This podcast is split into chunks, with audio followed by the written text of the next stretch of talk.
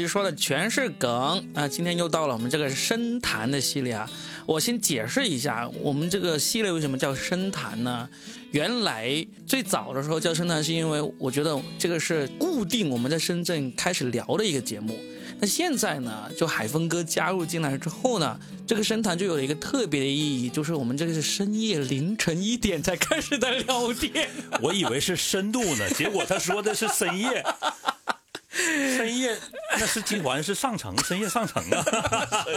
好，来给大家介绍一下，我们今天依然是我和佳倩和海峰哥，我们三个人的组合来给大家聊新的一期深谈系列。Hello，我们是嘉宾疯了组合，对，这是听众朋友赐我们的名字哈。我是佳倩，大家好，我是深谈的海峰。那我们今天既然是深夜的话，我们就聊一些特别有深度的话题啊，就是。这两天有一个全民刷屏的一个视频，我都怕我们聊这个话题会被人说你们又蹭热点。对，而且蹭一个这么不容易的二不容易的人的那个那个热点，就是我们的二舅。其实我没有蹭热点，因为我有二舅啊。对，他就真的有一个二舅。我也有大舅、二舅都有，而且他们的故事，包括他们的名字就很有故事。嗯，我的大舅叫黄建国。我的二舅叫黄建秋，这就是很符合当时那个年代。嗯，建国嘛，那时候爱国呀什么之类的，然后他就叫建国嘛。我外婆给他取这个名字，就是你要建设国家嘛。嗯，那建秋是啥意思？秋天生的呀。哦。但是也同样前面是一个建呢，就是你要去建设呀。啊。当时起名字就代表着一个时代的一个背景。那如果有三舅呢？王建业。建成啊，王建是个大佬呀。你呢？我其实我不但有二舅，我还有九舅，因为我妈妈总共有九个兄弟，我妈是老大。其实我妈算是老二，但是她的那个她哥哥是就很早就夭折了，所以我妈就变成了那个老大。其实我们都有二舅、三舅，我我是有九舅，所以呢，我觉得。今天我们的故事里面，我觉得现在刷屏的这个二舅的故事呢，确实是挺悲惨，也有点励志。但是实际上，这种悲惨又励志的故事，在我们这么多的中国人的身边比比皆是。只是我们没有把镜头对准他，我们没有把话筒给到他，我们没有最后写到一个那么好的文案。也可以说是作文，呃，以及那么好的镜头语言去表述他的一生，用十一分钟来囊括他从出生到现在他所展现出来的很坎坷、很不平，但是同时又是一个不屈的灵魂。但我现在觉得网上的声音就越来越奇怪了，就是但现在大家把矛头全部对准了这个作者，说，比如他结尾的时候说什么，他啊走向了胜利，这是在喊口号，嗯。然后说他在歌颂苦难，隐去了他那么多的不公平的待遇。其实我真的觉得，嗯，每个不同阶段的人去看这个视频，都会看出不同的感觉。你比如说我们三个人哈，虽然我们也是不同年龄阶段的，但是就刚才我们介绍了一下我们的家庭背景来看，我最小。对，老黄瓜刷绿漆啊。就代表着，其实我们对这个视频的认知会更加的客观以及冷静，是因为我们见过这样的人，我们知道他所言的很多东西是有根据的。嗯，他所说的苦难是有根据的，他所说的那种不公，我们身边的人或者我们自己本身也经历过，还有这种靠自己没办法，哪怕我只有一条腿，我都要活出个人样的这样的人，我们也都见过。嗯，所以我们看这个视频的时候，我们的情绪第一不会那么的感动到泪流满面，因为我们见过这样的人；但我们同时又不会愤怒到说哇他在那里带动我们，对带我们的情绪，嗯，我们也不会有这种，因为我们知道有这样的人。同时，我们看到网上那么多偏向那个左、偏向那个右的，我们也。觉得好像也能理解，是因为我们可能做媒体的工作，或者我们平常听到看到的，我们就知道网上就是有这样的人，不明真相、狂热分子、乌合之众，而且纯粹为了表达情绪而根本不去探究真相的人。这就是我说，不同的人去看，就一定看到不同的。很多没有经历过农村生活的人，他们真的会被很感动，因为他们没有接触过这样的人。他们看到的确实是比较美好的那个部分，但还有一部分人呢，他也没有经历过农村生活，但是他就直接来抨击说：“哎呀，你们这就是歌颂苦难，光喊口号啊！这个人怎么怎么样？”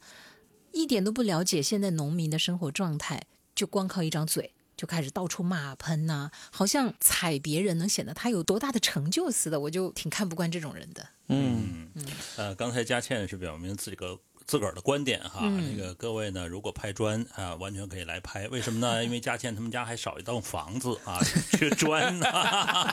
我还是要给一些听众来大概复述一下这个事情，因为确实很有可能还有人不舍得花这个十一分钟来好好的完整的看一下这个视频的。嗯，这件事情呢，就是说有一个 B 站的这个 UP 主，他上传了一段十一分钟的视频，介绍了一个他的二舅，一个农村的曾经的一个学习很好的一个天才少年，就当年因为这个赤脚医生给他打了四针，然后导致了他变成了瘫痪。一条腿瘫痪，一条腿瘫痪，在此后的岁月中，这个人就先是消沉了那么两三年的时间，然后就忽然开始自强不息，变成了一个很好的木匠，就在乡里面靠自己的能力来过上了不错的生活。但是呢，他一直是遭遇很多苦难，例如他的残疾证没有办下来，例如他曾经有一段不错的感情，最后又好像疑似是被人骗了感情、骗了钱的那种。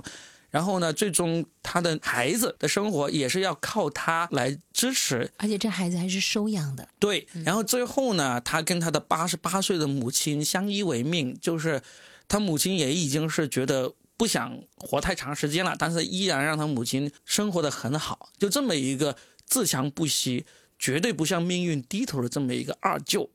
这里我在后期的时候补录一段哈。到今天我们这个节目准备要上线的时候，二舅的视频已经有了最新的反转，就是已经有很多人证实过，它里面说的有些内容与事实并不相符。但是严格来说，二舅这个视频只是一个艺术创作，它并不算是一个真正的纪实新闻。所以呢，现在 B 站对它做出的处理也只是不再在首页推荐它，但是视频依然还是在的。虽然我们这期节目是在反转之前录完的，但我们还是决定把节目原封不动的放出来，因为我们讨论的不仅仅只是视频本身，而是二舅这样的人物在我们的生活中，他不管是不是真实存在，它其实都有很大的讨论意义。所以，请大家继续往下听，就是这么一个视频。嗯那这个视频呢出来之后呢，一开始是大家都很感动，很多人就拼命的转，就是说觉得这个事情是治愈了自己的一些精神内耗，治愈了自己的矫情，让自己愿意向前看。一开始是这样一个风向的，然后大概过了半天、一天之后呢，风向又变了，很多人就开始质疑这个 UP 主，为了消费它，消费他二九，为了流量啊，无所不用其极。然后呢，就再进一步就是，就各种各种方向的那个言论都出来了。就不管向哪个方向的言论，至少这个视频现在已经变成了一个国民视频，几乎是没有什么人没有看过这个视频了。因为官媒也转了，对，并且官媒转了之后呢，提出的这种畅想啊、建议啊，确实是很高大上的那种感觉，所以它就已经不再是一个普通的自媒体博主发出的一个普通的视频了，嗯，它已经变成了一件官方的事件了。对，哎，呃，其实我本身是做过摄像的，嗯呃因为我也对影像是比较感兴趣的，不像那个佳倩哈，她是享受型的，到时候就看电影看这种成品，而我是亲手来呃做这样的东西的。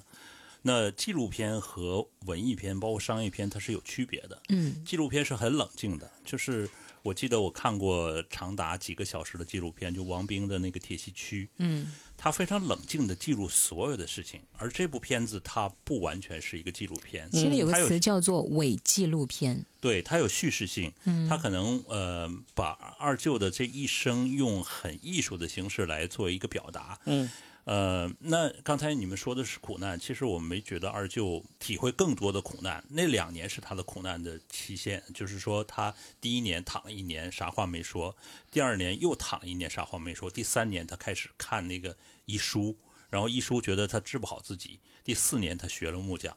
就这四年的时间，我记得那个有一句话叫“十年面壁是突破壁”，二舅只用了两年、三年的时间就冲破了自己之前的这种所谓的不幸，然后开始乐观的面对他所有的生活。嗯无论是他给别人做木匠活，还是他想获得感情，包括收养这个孩子，其实都是出于他对呃生命的一个热爱，对生活的一个热爱，包括他呃老母亲。前面那个叫二十步，对不对？嗯嗯因为他他呃腿有残疾嘛，老母亲在前面走，他在后面等。嗯然后最酷的六六八八组合。对，老母亲累了，在那儿呃站一会儿，他他用那个时间赶上老母亲哈。那所有的这一切都是出于他对生活的一个热爱。我没觉得他在呃，就是在尝品尝这个苦难。我一直觉得他是一个很快乐的人。嗯对呀，我也其实那一代人好像都是这样。对，所以这就是为什么我们会很感动，但是我们也不会说好像从未见过此类的灵魂。我小时候呢，在我奶奶的那个村里面是待过的，每到暑假我就去，我很喜欢那个地方，因为家门口啊有一条河，嗯，我们那个地方呢还叫双江，其实它只有一条江，但它叫双江，就是李双江那个双江那个名字，大家可以在地图上查到的哈。嗯 然后呢，我小时候就特别喜欢暑假的时候无忧无虑在那个河里游泳啊、玩耍呀。村里面的小伙伴都在那里玩，然后呢，每个小伙伴的家里面我们都会去玩。其实我们村里就有很多这样的人，比如有一个也是我们那里的一个叫武师傅的，他倒没有二舅那么大年纪，不过现在推算一下好像也差不多。我十岁左右的时候他就已经四十多岁了嘛。那他当时就是一个人做木匠活儿然后呢养活三个孩子，老婆呢就在家里面是喂猪喂鸡，还有爸爸妈妈也是没有工作的，爸爸妈妈就是去呃猪草啊、除草啊，也就是很普通的家庭。然后我又见过那种就是家里面真是家徒四壁，老婆还是个疯子。不知道是从哪个地方可能买过来的女人还是怎么的，就没有人去考究这些了。那他就永远住在那个阁楼上面。他生的是一儿一女，我们都会一起玩嘛，哎，常常会到他家去，乱七八糟、脏兮兮。但我们那时候小，也不知道。阁楼上的疯女人，我们有时候还嘲笑呢。那么小的孩子懂个什么呢？她的老公就在外面打工，然后一年大概就回来两次或者三次。我记得特别清晰的是，有一次他爸爸大概是买了两斤牛肉吧，他们一家四口人，每个人吃了三碗饭，是那种大的菜碗。后来我认识的那个小伙伴撑到肚子都快要爆了，但是他那顿饭吃的特别特别高兴。然后你说这样的生活对于我来讲，我小时候就见证过他们的生活，所以我知道还有比他们更苦的，比如说村上还有那种得小儿麻痹的，还有侏儒永远都长不高的。我爸爸过世的时候，他们都会来帮忙，因为都是村里，其实他算是跟我爸爸一辈儿的嘛，一辈子也没讨上媳妇儿，就这样给别人做木活儿。村里面谁家需要一个干活的人，他就去扎纸人也好啊，干农活也好啊，村里那个河里面卖河沙也好啊，反正哪里有零工就打零工喽。就这么一个身材，也没有说显得自己多高大，他就是要活下去，就这么简单。而且应该很乐观。因为他痛苦怎么能怎么办？谁能够呃因为他痛苦而改变他的命运吗？他就只能就这么普通的活呀。我其实觉得他们也说不出什么伟大的话，我也好像也没办法帮他们说出很伟大的话好像话。二舅也啥啥也没说，是吧？对，对，二舅在这里面是失语的，对，大部分都是以呃那个在这个视频里面他是没有说话的。对，但他那个就基本上都是以他那个侄子的视角来主述啊，对他作为一个旁观者来主述他的不是人生。侄子啊，你弄错了，那是外甥。哦，外甥对 对对对，其实这个二舅他是有曾经有过内心的不忿的。这个外甥在一条微博里面有说到，他说曾经这个二舅他有试过喝多了之后，跟别人埋怨过一下这个生活的苦，然后嚎啕大哭过一回，谁都会有这样的时刻，对不对？嗯然后在这个哭完之后，这个二舅又重新投入到他那种乐观的生活里面去了。我就觉得现在有很多人就是说，如果可以选择不苦难，谁会选择呢？对不对？嗯二舅也不想选择，但是苦难已经到了他身上，那他这种乐观，从个体的角度来说，他这种乐观是一种最好的选择，我只能这样说。我觉得有个博主讲的很好，就是说希望二舅的精神多一点，就是这种，反正我也只能靠自己了，那我就靠自己吧。嗯也没有什么很伟大的语言，就是一点点点去做嘛。我得活下去，就这么简单。而且我是个男人，我得养家糊口，我也希望能找个老婆，能传宗接代，这是第一。第二就是他说的是，但是希望像二舅这样的苦命的人少一点，希望二舅的精神多一点，但是希望像二舅这样命苦的人少一点。嗯这个就很客观。他就说了这两点是吧？嗯那我再加一点，希望造成二舅这样命运的环境永远都不要再出现。但你这个永远 那个已经回不来了啊！刚才罗宾说的，说这个博主还有这么一条微博哈，我真没看到，所以就证实了刚才说的话。我认为二舅一直是乐观的，但实际上不是他时时都是乐观的。嗯，人总会有那样不开心的时刻。嗯，他不会在你面前，所以我们看到的只是这十一分钟的东西。那如果你只就这十一分钟的东西来发表你的看法和评论，而且是很武断的，不叫客观，很武断的，所以就不太合适。因为我收回我刚才二舅完全乐观的这个，因为毕竟他有这样，人总是会有脆弱的时候。对对对，不可能一直坚强，一直是钢铁神经的。嗯，我我其实看二舅以后，我想到了我的外婆。嗯我的外婆呢是一个身形很瘦小的女人，她其实跟二舅有那么一点点像，比如他呢自己什么都舍不得，好的东西都是要留给他的外孙、他的那些孙子啊、孩子啊，或者村口其他的那些老太太们。他贫瘠到什么程度呢？贫瘠到到二零一几年的时候，他还用一个十五瓦的灯泡。这里面肯定是有我们这些做后代的不好的地方，比如他的两个儿子，一个建国，一个建秋，都没能把他的灯泡弄亮一点点。为什么呢？老太太说不用不用不用，其实真不用吗？你把它弄亮了，它照样用。但是老太太的意思就是我看得见，然后我想省钱，不要给我用多的。我现在讲的云淡风轻，事实上，当年的我是不像今天这样能客观的去看待问题的。回头来想想，是我们这些后代做的不好的地方。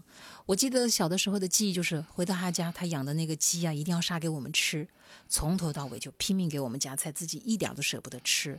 就这么一个老太太。然后我的外公呢，中风了，当年在村上也是叫得上号的那种人，而且还会点武术，算是比较强悍的那种男人吧。但是在他走之前的三年。他中风了以后，他就瘫痪在床上。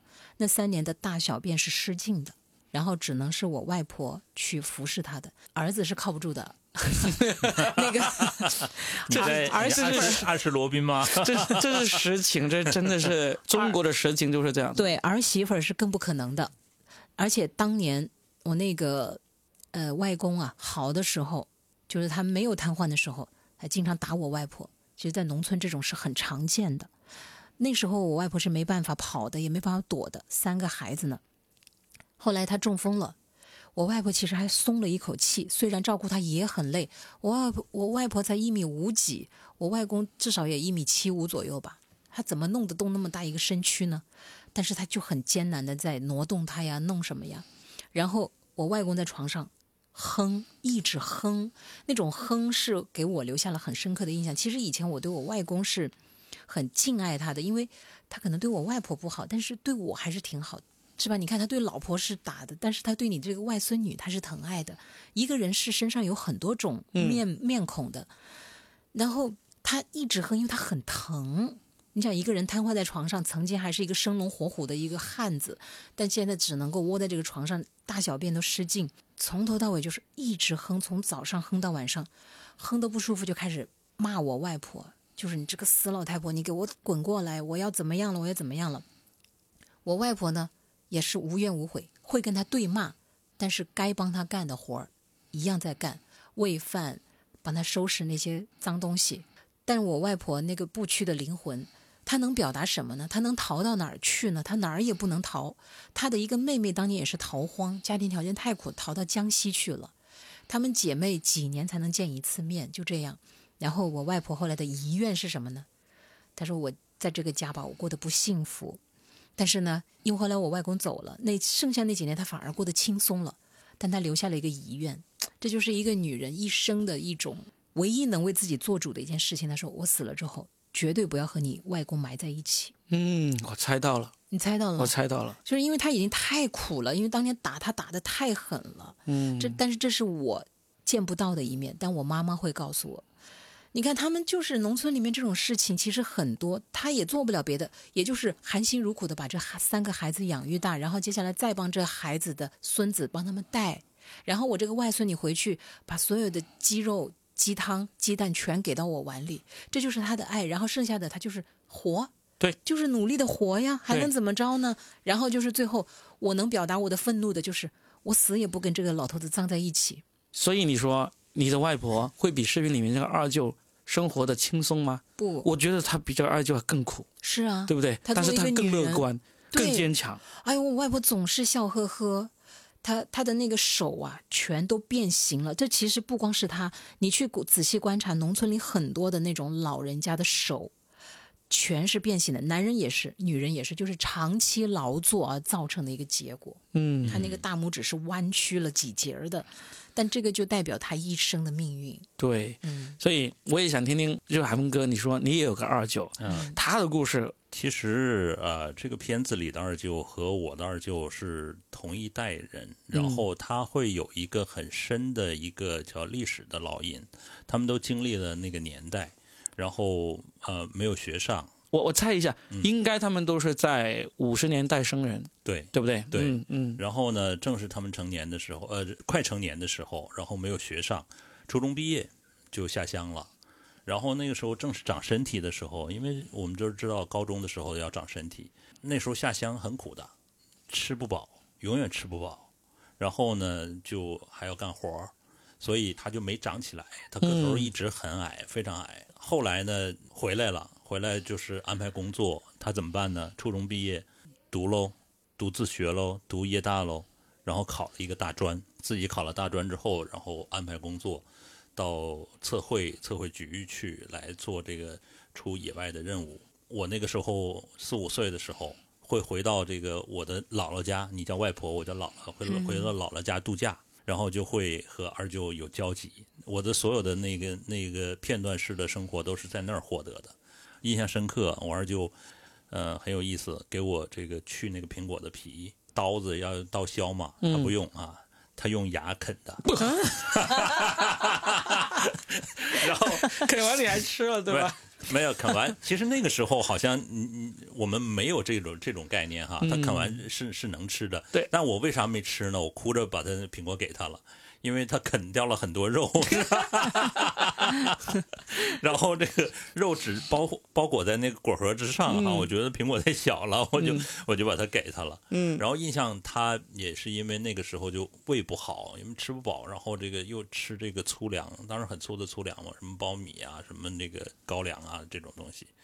然后回来之后，我记得我我二姨是在医院的，那个时候医生还是有很多这种特权的，比如开一点那个山楂丸，我不知道你们见过没有，是是一种药，养胃的，对不对？对对对对，那个时候，呃，那个时候我们拿那个当零食吃的，因为零食很少嘛，糖果也很少。山楂丸是，呃，一盒有十丸，我们当药当当那个零食吃。我二舅呢，不时的会偷 偷走一枚，因为那个他胃不好，胃不舒服嘛，要拿那个来当他真真正正当药吃，所以这就是他当时给我留下的印象。后来我慢慢长大了，我第一个超过的身高就是他。嗯，那再后来我，我更大年纪了，然后我可能到外面去工作了。二舅依旧是出外勤，因为他做测绘嘛，会跑各个地方去，甚至有的时候到山里去。有一次，呃，他寄了一盒用纸盒包装的这个这个木耳，东北的，非常小，在北方来说那个是拿不出手的。嗯，但是呢，他把它寄给我，我妈就告诉我说，这是你二舅出外勤的时候，山里人自己吃的这种这种山货，对，然后他把它给了我二舅，我二舅就把这个东西寄给了远在南方的我。好疼爱你耶！对，这就是我对我二舅这个零星的碎片的这些这些东西。他没结婚？没孩子吗？呃，结婚有孩子啊。哦，还那么爱你，对对对，因为我们当时嗯我母亲就跟那个罗宾的母亲是一样的，是是大姐。哦，那我们是家里最早的小孩，嗯，所以就感情非常深。那我后来我我想想啊，舅舅的孩子可能大舅舅的孩子小我五岁，所以我们当时是最受宠爱的这么两个孩子，和我和我的哥哥。嗯，所以其实我觉得我们的听众啊，每一个人，你要是回家里跟自己的爸爸妈妈、外公外婆、稍爷爷微聊一奶奶会儿稍微聊一会儿，你都能够挖掘到一个跟这个二舅的故事不相上下难度的一个故事。就对，他们的生命难度啊，就如果是一场游戏的话，都是一个高难度的模式。嗯，就那个年代，我就说，就是从这个四九年到这个改革开放之前的那个年代，在那个年代成长的人，我觉得你随随便便都能够挖掘出好几个这样的故事。所以，我们不是说二舅这个故事不值得歌颂，二舅这个故事非常值得歌颂，但只是从个体的角度来说，值得非常值得歌颂的。就是我们不管大家的现在的意见怎么样，我们今天做这个节目，也不是说为了要批判各种各样的这个不同看问题的角度，嗯而是真的想通过二舅这个故事引出来说，其实我们每个人都有这样苦难的故事，甚至到现在，我们这些年轻人也有很多有很苦难的故事。前段时间那个刷屏的那个蒙古草原天气晴的那个纪录片，说的也是、也是一个现代的故事，一个小女孩她的生活，她小小年纪就离开了这个世界。但是她离开之前，她依然是非常乐观、非常坚强的一个小女孩，所以在我们的身边，或者说在我们这个世界，永远都存在这种苦难但又乐观的故事。我们没必要为这样的故事上纲上线太多东西，我们只需要关注这个个体本身就够了。我觉得关键是我们把这个眼光看在哪儿。是啊，你看到的只是说，可能那个时代给你造成了一定的伤害，或者是可能你非常不幸啊，就是遇到了不太负责任的赤脚医生。包括二舅说，多年之后遇到那赤脚医生，那还一笑泯恩仇。对对，我再讲一句很多人容易被抓的。嗯，不光是不太负责任的这个赤脚医生，其实很多孩子一出生就碰到了不太负责任的父母，嗯，被丢弃的孩子还少吗？那你别说，时时刻刻都在发生着呢。对呀、就不管是过去，还是现在，还是将来，那你说这个孩子他做错了什么？一从一出生开始他就被遭遗弃。前段时间那个新闻都引起了大家的愤怒，嗯就是两个年轻的夫妻把孩子丢到垃圾桶里。嗯，这么热的天，那个才出生，好像一个多月还是多大？我当时看了，我就觉得处理愤怒是吧？那当然了，而且当时那个镜头是打了马赛克的，模糊了的。但是那个小小孩子那里就是哇啦哇啦哭，手脚乱动。我看了一眼之后，我就马上关掉，因为我怕我自己控制不住自己的情绪。嗯，所以其实什么时候都有命苦的人，但什么时候也都有从一开始就含着金钥匙出生的人。对，那句话叫什么来着？万般皆是命，半点不由人。嗯这个你想想看，它是有这个宿命论在里面的。但是我觉得他这个好在哪儿呢？我还是力挺这个作者的，而且嗯我真希望大家不要这样去抨击他、阴谋论他，因为他一开始也没想到这个会这么爆红，这个是他意料之外的事情。他也没有什么各种推手啊，呃，什么布局啊都没有，这就是一个偶然事件。但是偶然事件背后一定契合着某种必然的东西，就是为什么当下人们一下子会那么愿意去转发呢？可能就像我们刚才讲的，我们人人其实都有这样一个二舅、大舅、叔叔、伯伯或者外婆，或者爸爸或者妈妈，对不对？那所以，首先第一，它契合了一个传播规律嘛，就是它并不是一个很小众的。然后接下来，他没有把苦难的那一面放大，我觉得他不是美化苦难和歌颂苦难，而是说他把苦难的部分稍微的隐去了一些些。刚才那个峰哥说您是专业做这个摄像这一块的，那你就知道，其实任何一个东西，就算我们现在这个播客也好，一篇文章也好，一个影像作品也好，不管是能上院线还是不能上院线，其实它都是可以去杜撰的。嗯它可以去修饰，可以去包装的，它最后是带着某种谎言的。嗯我认为文字也可以撒谎，声音也可以撒谎，镜头更可以撒谎，因为我们只想让别人听到我想让你听到和看到的那个部分，对的，对不对？那苦难，我们生活当中遭遇的苦难已经真的很多了，谁还愿意在镜头里再去看血肉模糊的现场呢？那我们就会隐去掉一部分它艺术化的处理也好，或者他把它包装，或者他把它更巧妙的去处理。他只是把那部分稍微的这样处理掉，但是其他的他就把那个他非常骄傲的那个部分，以及他不屈的那个部分、乐观的部分，把它放大了。最后，哎，我们很棒，我们第一方面也知道他的苦，但是呢，我们就像他走的那个六六八八的步一样，我们走两步又回头看一下，但是我们走了四步，我们回头看两步，最后还是向前的这个路数，对不对？回头看就代表那个苦，但是更多的往前走是代表那个乐观。这个作者是一个文笔特别好的人，我觉得他的成功依赖于首先，第一，二舅这个人物很典型，他比一般吃苦的人还典型，就是他的腿的这个残障，现在不能说叫残疾啊，叫残障人士。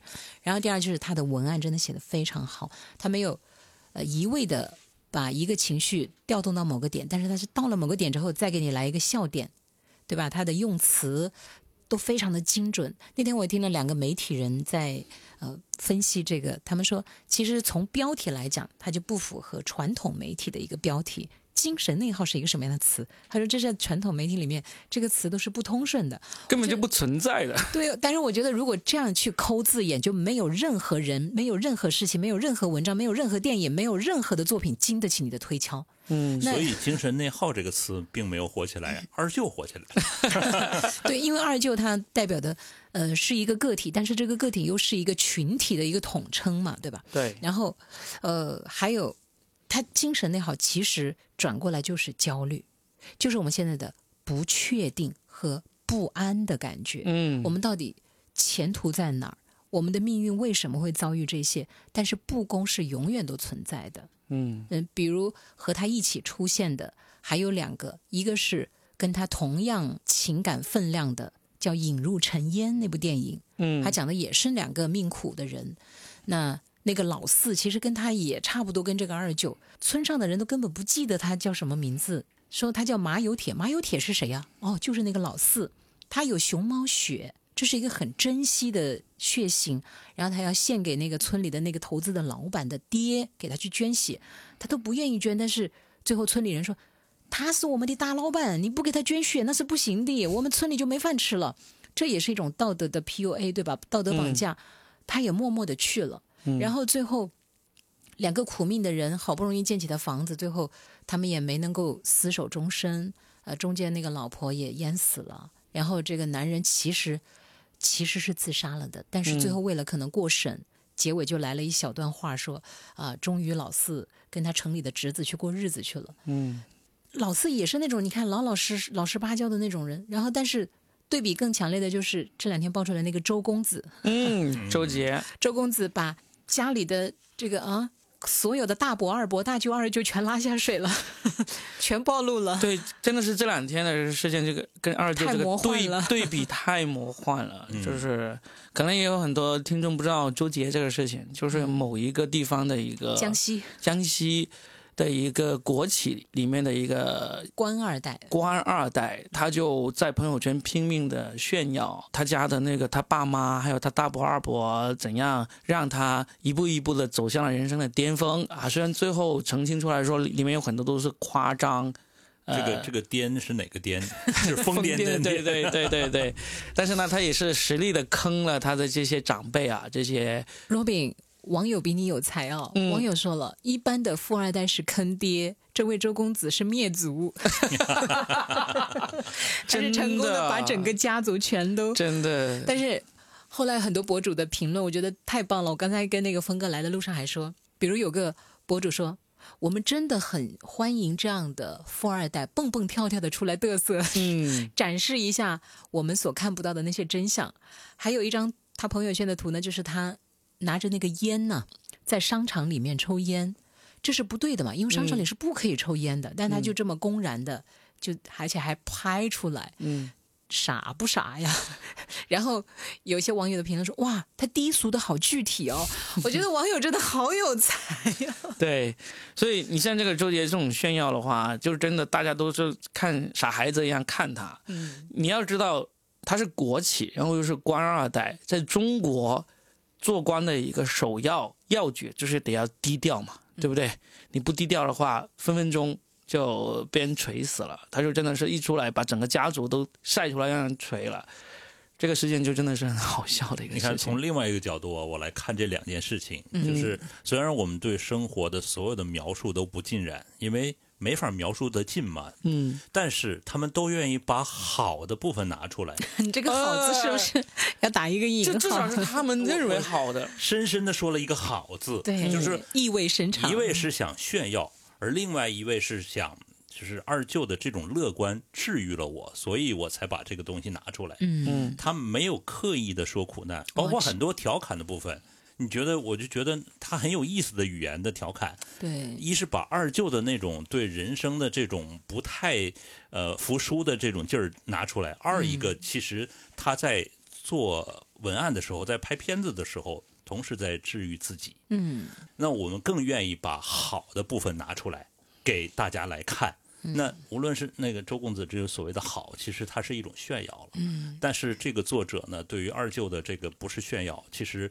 他是为了让所有人能得到二舅的这份宝贵的财富。嗯我是我是在里头得到财富的，我我毫不讳言。对，我觉得你这个一语双关用的特别好，而且其实二舅本身他做这些事情，他去帮助别人，包括他没有向命运低头。用一条腿走出了一个大写的人字，他是为了证明给别人看吗？不是，这就是他的命，他就得要苦中作乐，要不然谁能给他一口吃的？谁能给他母亲一口吃的？谁能给他收养的那个孩子一个未来？他就得只能靠自己啊！就是我赤手空拳来到这个世界。那个高老师不是曾经有首有首歌嘛？就是呃什么？人生不只有眼前的苟且。对，人生不止眼前的苟且，它里面就有一句话，我觉得用的很对，就是我们都是赤手空拳来到这个世界，但是有的人呢，他的赤手空拳旁边还有一堆保护神、一堆保镖，但有些人是真真就是赤手空拳，最后只能自己一拳一拳，甚至可能拳头都是萎缩的，因为我见过的，比如曾经那些村里面的有的手小时候就被烧了。我我见过一个亲戚就是这样子，小的时候两岁吧，他妈妈因为又要干农活又要照顾他，很累，没看好，在那个火堆旁边，然后就烧了，烧了，然后一个手就永远都是就是拳头一样的，嗯这种真的很多很多，嗯，大家好像我觉得是不是现在生活分裂的太让人摸不着，也看不透，也摸不着了。好像我们都生活在不同的空间，什么二次元、三次元、四次元、五次元是吗？为什么我们？你看，我们三个至少是可以接触到那个泥土那一部分，要同时又在深圳这样的城市，我们也见证了很多的亿万富翁，是吧？虽然他们也不把我们当回事，但是我们多少也可能还是听过他们的故事，或者在深圳这里，你就其实是能够接触到很多传奇人物的。你不要再说了，透露我的年纪，跨越的太久了。接触过泥土，然后到过一线城市，在这工作。我会为我的年龄而骄傲，哎，哥，你咋回事啊你啊？哎你还没到那个年纪，嗯，我觉得现在我已经心态上具备的就是，我无论在哪个年纪，我都会很坦然的去面对它了。对你听那首歌是“生活不止眼前的苟且”啊，嗯我听的是“生活不止眼前的枸杞”，还有保温杯。你到了这个时候了啊！哎，所以这个视频能够造成这么大的影响，就像刚才佳倩分析的，它其实本身就是一个非常优秀的视频。嗯从文案到这个镜头的运用到这个剪辑，其实都是非常的打动人的。它的每一个节奏都把握的非常好，嗯还有包括它的声音的节奏。我就从声音主持的角度来讲，他这段旁白是非常棒的，既不是很急促，也不是很煽情，同时又不是很毫无根据的搞笑。哇，他写的都非常好，你知道吗？他是一个节奏大师来的呀。对啊，嗯，而且他的声音还可以不像你俩那么专业。哎，对，哎，若饼说的这个点其实是对的，嗯就代表他真的很原生态。对，嗯，就是以素人的角度来拍，但是又比一般的素人呢素养又高一点点。对，他这个点就很落得很恰到好处，所以落到这个佳倩的判断，他并没有刻意，他真没有他。只是把这个呃正常的叙述出来了。对，他就做了一个优秀的视频，嗯然后呢，就造成了这个病毒式的一个传播。虽然他自己肯定愿意看到最终这样的传播量，但是他一开始其实并没有有意的能够自己造成这么一种现象。嗯，有时候现在这个互联网信息时代嘛，我们说每个人都有他成名的这个十五分钟嘛，嗯对不对？我们就活生生的见证了又一个这样的十五分钟之内成名的这么一个例子。他跟之前的董宇辉也有点像啊，新东方那个老师。对啊，董宇辉也为什么他一下子被大家所认可？他代表的是千千万万的，我们现在又要提什么小镇做题家，嗯，但他确实就代表的这一部分就是出身我没有办法选择，但是接下来的命运，我不管怎么样，我先得努力一把吧。嗯我都不努力，我怎么改变我的命运呢？也许努力了，可能也没有办法改变。但是你至少得先努力一下吧。不是对你这要安定吗？这已经把这拔高拔到这种程度了。我现在罗宾找个梯子，我我怎么现在动不动就可以这么上价值了？我刚才还没到上价值的时候呢。我觉得二舅这个视频啊，我看了那么多的评论，我觉得他真正带来的实际意义是有一个评论，他说看完这个视频，他就治好我的矫情和懒惰。嗯，我觉得这个就是一个很好的一个现实意义。我不想歌颂苦难，我也不想说刻意拔高，但是看完之后，现实生活中我们很多人都会有时候就会矫情，有时候就会想躺平。虽然这个矫情和躺平也是一种选择，但是从个人生活奋斗的角度来说，你还是得要像这个二舅那样子，尽可能多的保持乐观，尽可能的好好活着。我觉得这是有需要的。但二舅呢，其实他是活成了一个英雄啊，因为现在不管他自己想不想当英雄，但他其实还是已经成了一部分人心目当中的英雄。呃，我不太同意，他活成了解药，他是我们的解药，嗯，对吧？你要说是英雄，他可能没有那么伟大。说我说了嘛，他自己并不想，但是他应该能成为一部分人的心目当中的英雄。啊，对对对对对不也对？是解药，就是解药。对，是解药。其实我想说一说这个事情的最新的一个后续啊，就是因为这个二舅这个影响力太大嘛，就开始有一些做这个自媒体的人呢，打算要去二舅的那个乡村去找他了。然后这个作者就是他的外甥，就把他二舅转移到了另外一个亲戚家里去，就不希望别人去打扰他。我觉得这个事情是对的，但是呢，他这个举动呢，又招来了很多恶意的评论。哎呀，就说你就想把他给藏起来，你就想自己独享这个流量。如果二舅自己能够去拥抱这些流量的话，那他可以获得巨大的财富，那他的苦难也能够得到补偿。我觉得说这样的话的人呢，就真的是这个外甥，他把流量引到了二舅身边，那他现在为了保护他的二舅，把他给转移了，我觉得是对的，因为二舅他没有这个人生的经验或者能力、精力去应付这种汹涌而至的流量。大家还记得前段时间那个什么做拉面的那个一个乡村的啊，拉面哥，拉面哥，嗯对不对？等到当他自己去拥抱这个流量的时候，他就发现这个流量是可以把他给反噬的。所以最终他那个乡村蜂拥而至，每天在村门口去直播那些人，这种利益带给了谁呢？并没有带给拉面哥本身，反而是令到拉面哥这个平静的生活受到了巨大的打扰。那现在谁还记得拉面哥究竟身在何方？拉面哥究竟从这个流量里面获得了多少的利益？这个不知道。真正获得利益就是那一段时间蹭到他流量的那些人。那这就是互联网时代的一个现象啊，就是这样子的。风刮在哪里，然后苍蝇、蚊子就一起往那边飞啊。嗯，然后管你什么呢？管你是巧克力的粑粑，还是像粑粑一样的巧克力，它都都得要去凑一口啊，因为风口就在那儿嘛，是吧？对以前都说什么这个年代风口上是蜘蛛都能飞起来，现在管它什么小猪、小狗、小猫、小苍蝇、小蜜蜂，都要往那个地方去。换大象吧，小所以飞象早就能够飞起来了。其实这个我倒是觉得，怎么说呢？它不会是第一次出现这种情况，它也不是唯一的一个现象。它，你放心，它也不是最后一次有这样的一种蜂拥而至。这个就互联网时代，大家应该要习惯吧。嗯但我得出的结论就是，从这个真的可以看出很多。你们可能还没有看，有一个作家叫连岳，啊，我呃，知道。看了，也我爱算是问连岳，他原来是一个专专栏的作家，也算是一个情感的知识他出了分子五本书了。对，嗯不止不止。然后呢呃，就我爱问连岳出了五本，哦，那个，但是还有其他的，他有一个 留言，你们可能都没看，他是这样子的：非常好的视频，这就是中国人的精神。凡是不喜欢这视频的，上纲上线的，基本可以视为人民的敌人；凡是人民喜欢的，他们一定会反对。他的两个凡是吓到我们了。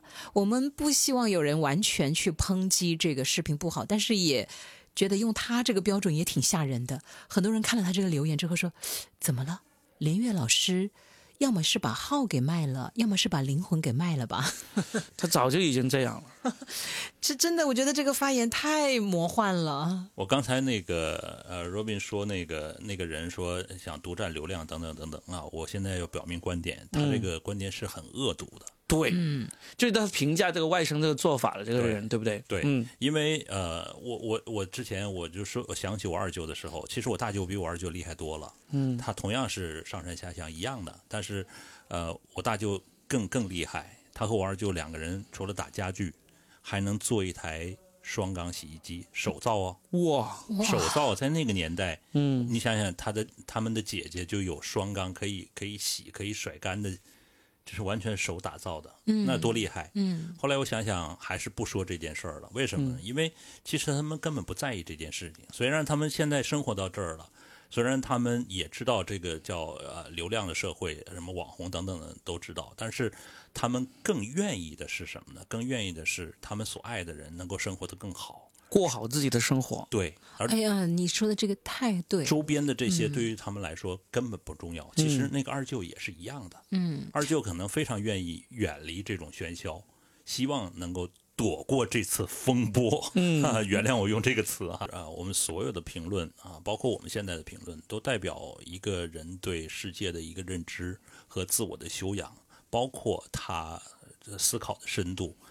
所以在你落笔或者是在你这个话说出口的时候，你要这个细加思量，因为这就是你的人。对对，对。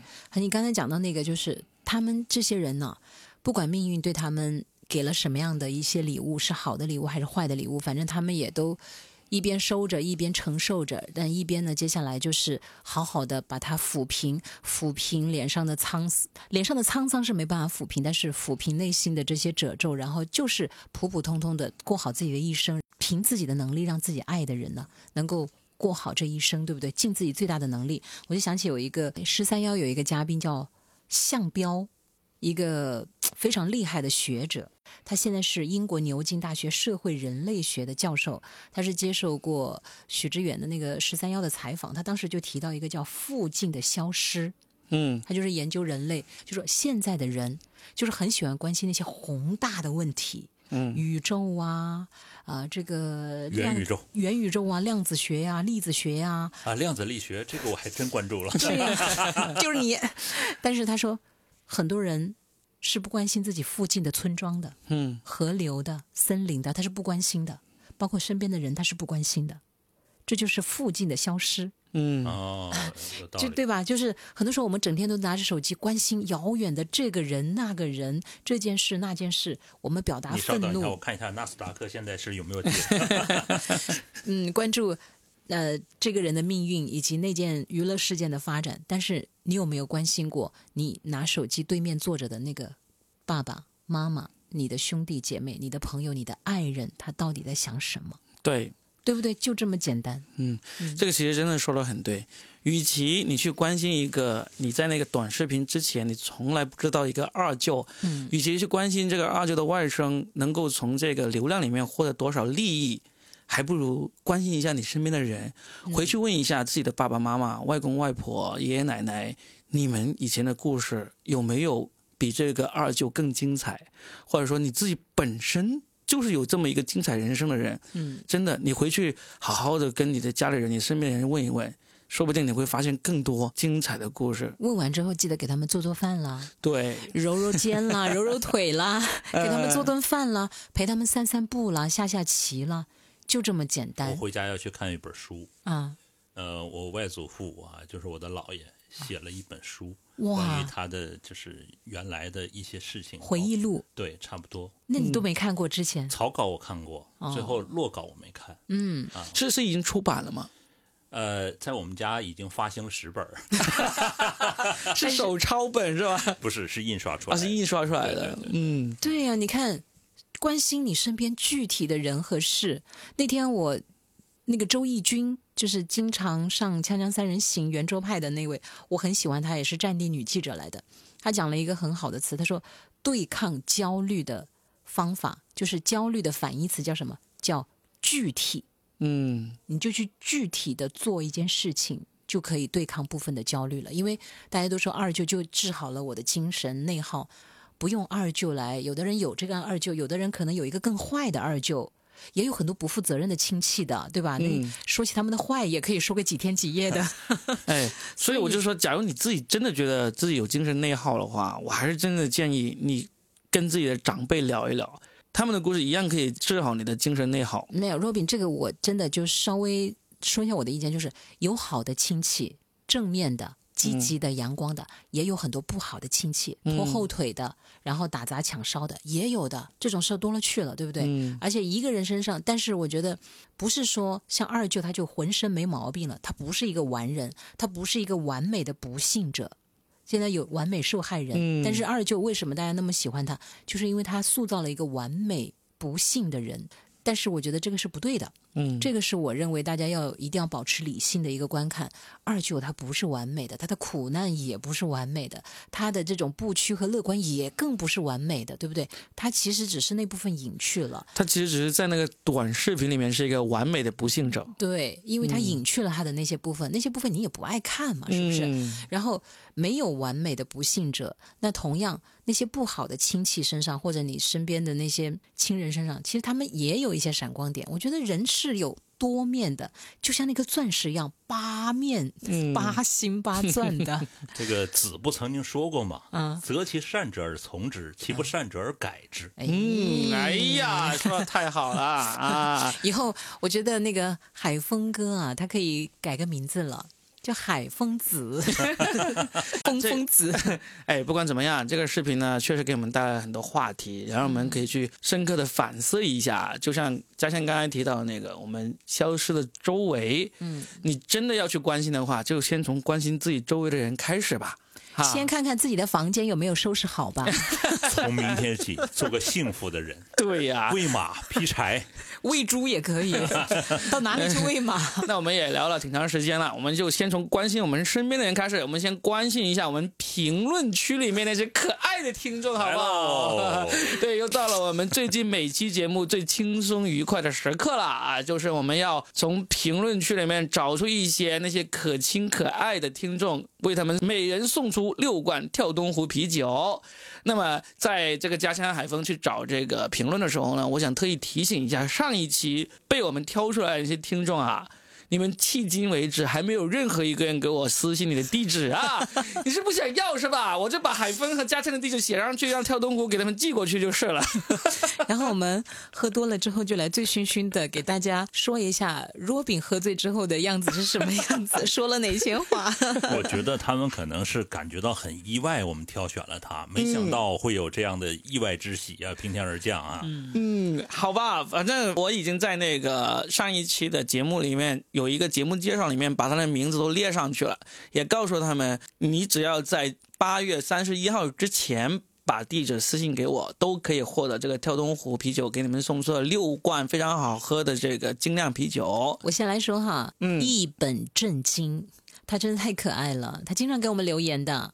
他说：“小拳拍蒜成绝响，中靴刺客嘴人酱，上期沙发没获奖，痛心欲绝把心伤。幸有啤酒跳东湖，插个硬广国货光。评论区欲卷的忙，我若获奖可真香。怎么样？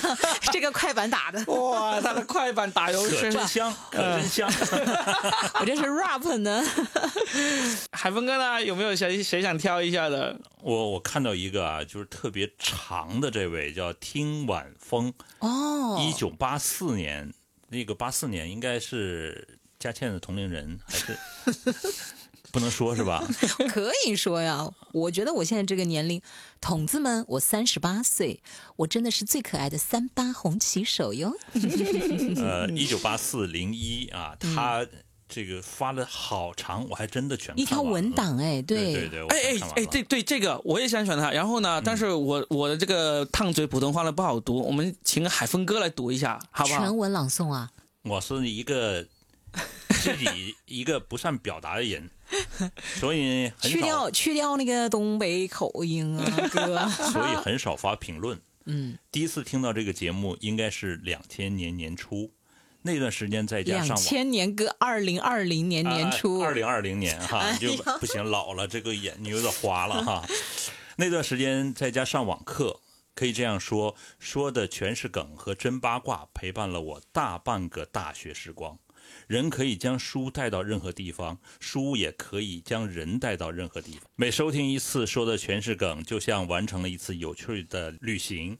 我很喜欢这个节目，不单单是因为这几位主播说话幽默风趣，人格魅力十足。印象最深的就是常驻主播 Robin 和佳倩。其他的嘉宾呢，我也很喜欢。我来补充一下，我觉得很假这话。我来补充一下，首先第一，这个节目的主理人是我们的 Robin，然后我们呢是属于他的这个嘉宾主持。哎，然后我呢，因为跟 Robin 合作时间比较长一点点，我就占了这个便宜。那海峰呢，他是后来者居上的啊，他很快就会用他的人格魅力、声音魅力、财富魅力等性别魅力征服大家的啊。好了，我补充完毕。啊，真的要全读完吗？我来读后面吧。嗯。我觉得他说的真的很好，就是他说七七八八说了一下哈，想到哪儿就说到哪儿。如果有幸被大家伙儿、指主播们和听友们看到，不要见怪。最后，我想把最近很喜欢的一句话送给大家伙儿：你来人间一趟，你要看看太阳。这是孩子诗歌《夏天的太阳》中的一句。我想说的是，这个节目就像是一颗太阳，时不时给我阳光，让我更加热爱人间。他这以后能不能改一改？上价值的为什么总是他？我我把这个给你了。我读了那么多，最后上价值的又是他。你你不用上价值哥，你就上点奖品就好了。然后我觉得他这个真的说的很好。我想他讲的这句话，其实啊是二舅未能用他的语言表达的那句话。嗯，就是我来人间一趟，然后看看太阳。对，不就这么简单吗？我来人间一趟，我就不想白活这一趟。对的，反正好活赖活我都活下去，是不是？嗯，对啊，我来挑一个，就是，呃，这个叫人淡如菊啊，然后下横线 C Y，他就好好的给我计划了一下我未来五年的新疆旅游计划啊。他说我因为我马上八月四号就要去新疆玩嘛，我在上一期里面也介绍了一下我新疆这一次旅游的一个路线。他说罗比呢这次选择线路不错。然后呢，他说他是喀纳斯湖不能错过，还有喀什古城、沙漠公路、吐鲁番火焰山、北疆的魔鬼城都是非常诱人的自然景观。他说，如果你五月份来的话，可以看看阿勒泰的白桦林，想想都美。还最后还给我推荐了一本书，叫做《新疆盛宴》。说人文景观这部分呢，要看这本书。瓦尔登湖也不错，哎，瓦尔登湖是讲新疆的吗？不是讲美国的吗？瓦尔登湖是一个叫卢梭，卢梭他讲的一个在野外生活的一个书籍啊。哦，对，他是给我推荐旅游的时候带什么书啊？这个书我看过，很好的。对，瓦尔登湖在我的书架上已经灰尘都积满了，我还没看啊。然后他最后叮嘱我一句，他说：“来新疆旅游，记得要夏天出门带衣服。”冬天出门带吃的就可以应对意外状况了。非常感谢，意见收到啊，也送你六罐啤酒，感谢你的这个提议。嗯，接下来是我们的峰哥，来还还有吗？还有机会吗？有，还可以，可以，可以，可以。你选那个上价值的，不是上价值的，就这个，我觉得就特别奇怪的一个留言哈。嗯，你看这个人叫无以伦比，无与伦比。五五五啊！我不知道你们看到没有啊？他很郁闷，他说：“这么多瓶啤酒，我一个人喝不完怎么办？” 你说我能选他吗？你这样说就是要送给他，让他喝不完了。不是，我肯定不选他呀。选吧，你这样读到这里，就算是已经选了他了，就算选了，嗯，算是选了他了。嗯，好吧，那就送给你的大舅、二舅、大伯、二伯一起喝呀，嗯，对不对？嗯，一起大家开个家庭 party 啊。我最后还想选一个，就是。这个也是我们节目的老听众了，他留言留过很多，嗯，然后呢，他今天这次留言呢，才让我真正了解他的一些情况。他叫童心，然后呢，Sunny 好像是 Sunny 吧，这个英文名字好像拼不出来哈，S U N N V 啊，嗯，他说我是一个很喜欢出游的人，小时候父母从未带我出过远门，大学的时候想出去却没有经济实力，直到二十多岁才第一次出省，三十多岁才第一次坐飞机。现在成了一个视障人士，每次出门都必须有人陪同，这个是挺让我震撼的。因为我一直看这个名字啊，我一直以为是一个很年轻的人，看他现在样子，其实有一定的年龄，而且这个经历有点坎坷啊，就我不知道他为什么成为了一个视障人士啊。嗯，呃，不管怎么样，我就是很愿意读出他的留言，很愿意把这个啤酒送给他啊。他说：“虽然现在每次出门必须有人陪同，但是对于远方仍然心向往之。只要家人有时间，我就会嚷着让他们带我出去。对我来说，光明是有限的，趁着黑暗来临之前，再多看看世界，以后才有更多的回忆来回味。哇，就是说，他这个视力可能会越来越差。嗯，所以呢，真的，你说说，你看二舅是很苦难的，但是我们身边依然是有很多苦难的人，但是。”像二舅那样乐观的人也很多，我们的听众，我们就很乐观呢。对，我们的留言区里就有这么一个，虽然经历了苦难，但依然非常乐观的这个听众。我觉得你送他两份好不好？可以，没问题。我私人再掏一份给他。我觉得尾尾巴上那歌是曾经想仗剑走天涯，嗯，应该是这首歌吧，对不对？许巍的啊，嗯，应该是这首歌吧。然后用它来结束这次聊天。好，嗯。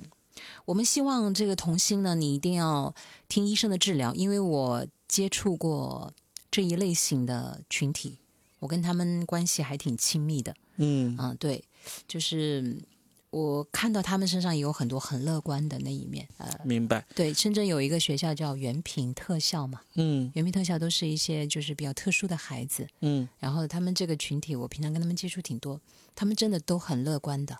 所以我想说，童心就像你说的，光明是有限的，但是心向往之，我们依然可以去用你的那个视角去看到一个不一样的世界的。对，心中一定要有光明。嗯，就算真的有一天光明看不到了，还有我们的声音可以陪伴你。能看到的，嗯，能看到的。对，这真的，我觉得童心不好意思，我之前都看过你留言，但是确实之前没有留意过你说的这一块儿。他看到你很多他之前也没有说过，他是第一次这样说。哦，谢谢你一直都在哈。对，然后海峰哥说用许巍的歌来结束一下，你是要唱一首还是读出一下歌词？我只是想让佳倩引出来唱一下，我觉得他一定会唱的。结果刚才他看了我一眼，不会，不会。对呀。曾梦想仗剑走天涯，你们给我打拍子呀！看一看世界的，连拍子都不会打，一个一点都不怎么样的乐队，真的是。看一看世界的繁华，但这首歌跟那个二舅有啥关系啊？曾经的二舅是个天才少年啊，曾经仗剑想仗仗剑走天涯，他他也有自己的梦想的。嗯，后来他没办法接受了现实，他才。学医想治好自己，才学木匠，然后养活自己，养活家人。对，后后来网上有个段子说：“曾梦想仗剑走天涯，后因为太胖去不了。后因为加班没时间。后因为手机没电去不了。好了，我们就不调侃了。总之这一期呢，我们从一个刷屏的视频开始聊起。嗯，最后呢，也是希望大家，我们都多关心身边的人，心中存有希望，过好自己的人生。哎，我曾经有一个。我自己拿出来说，并且写在我的笔记本上。后来还有一个听友说这句话对他也有鼓励，我就把这八个字跟大家分享啊。结束的时候，与其诅咒黑暗，不如自己发光。好，十个字。希望我们每一个人都可以发光发热。这期就聊到这儿，拜拜，拜拜。好，下期再聊，拜拜。最后特意提醒一下，我们刚才提到的这些各位听众，一定要私信把你的地址发给我，不然的话，我们的啤酒送不出去，就只能让海峰和佳倩一口气喝完了啊。曾梦想仗剑走天涯，看一看世界的繁华，年少的心总有些轻狂。如今你四海为家，曾让你心疼的姑娘，如今已悄然无踪影。爱情总让